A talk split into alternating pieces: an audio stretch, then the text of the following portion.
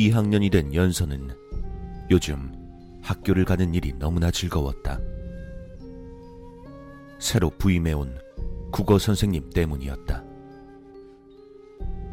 큰 키에 수려한 외모를 가진 그 선생님은 훈훈한 외모만큼이나 성격도 좋았다.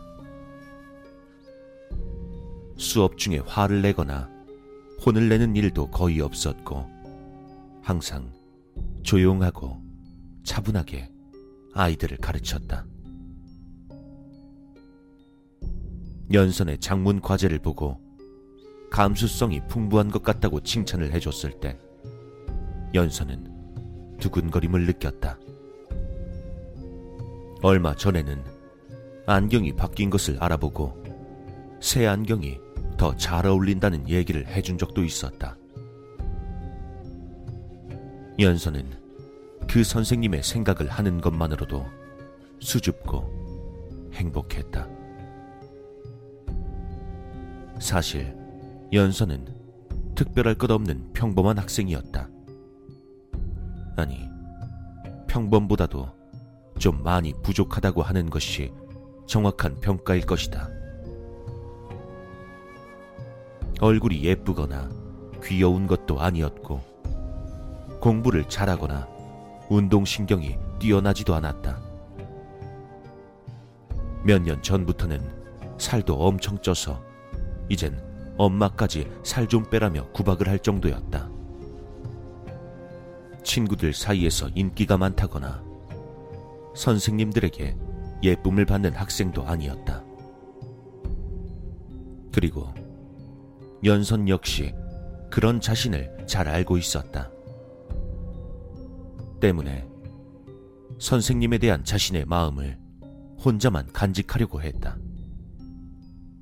하지만 시간이 지날수록 마음은 커져만 가서 견딜 수가 없었다. 선생님과 사귄다거나 그런 것을 기대하는 것도 아니었다. 그저 자신의 마음을 전달하고 싶을 뿐이었다.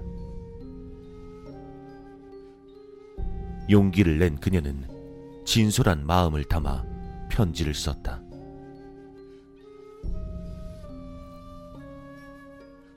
다음 날, 국어 시간이 되었다.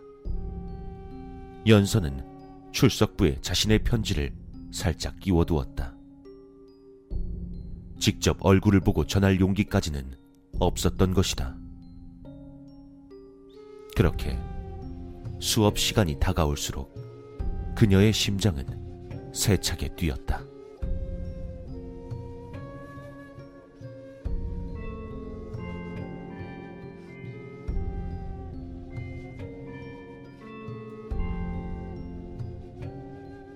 수업 종이 울렸다.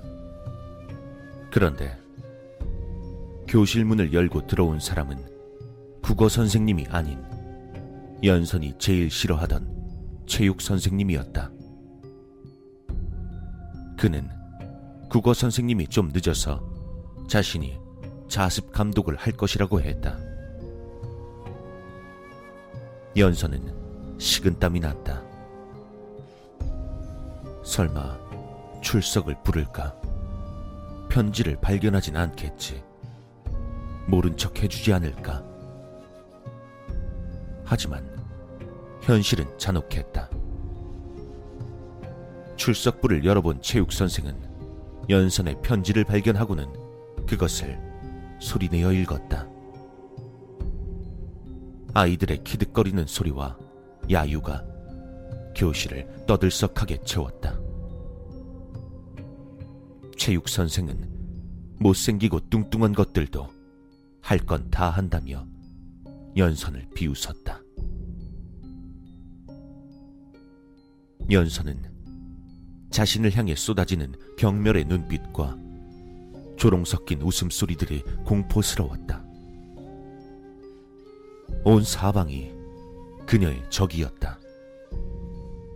마치 지옥의 악마들 속으로 홀로 떨어진 것 같았다. 그때 국어 선생님이 들어왔다. 연선의 눈에는 그가 마치 구원자처럼 보였다.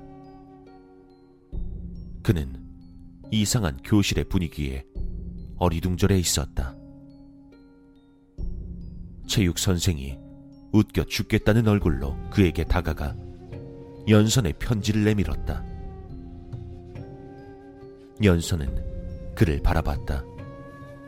그리고 그가 이 상황을 진정시켜 주길 바랬다.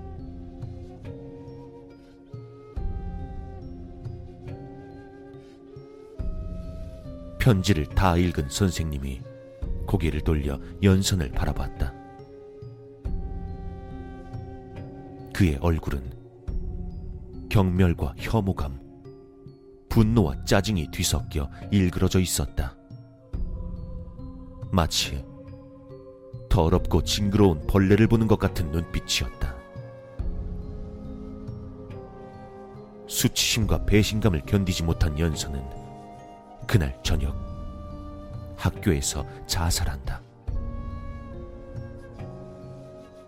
하지만 그녀가 자살한 정확한 이유에 대해서는 아무도 말이 없었다.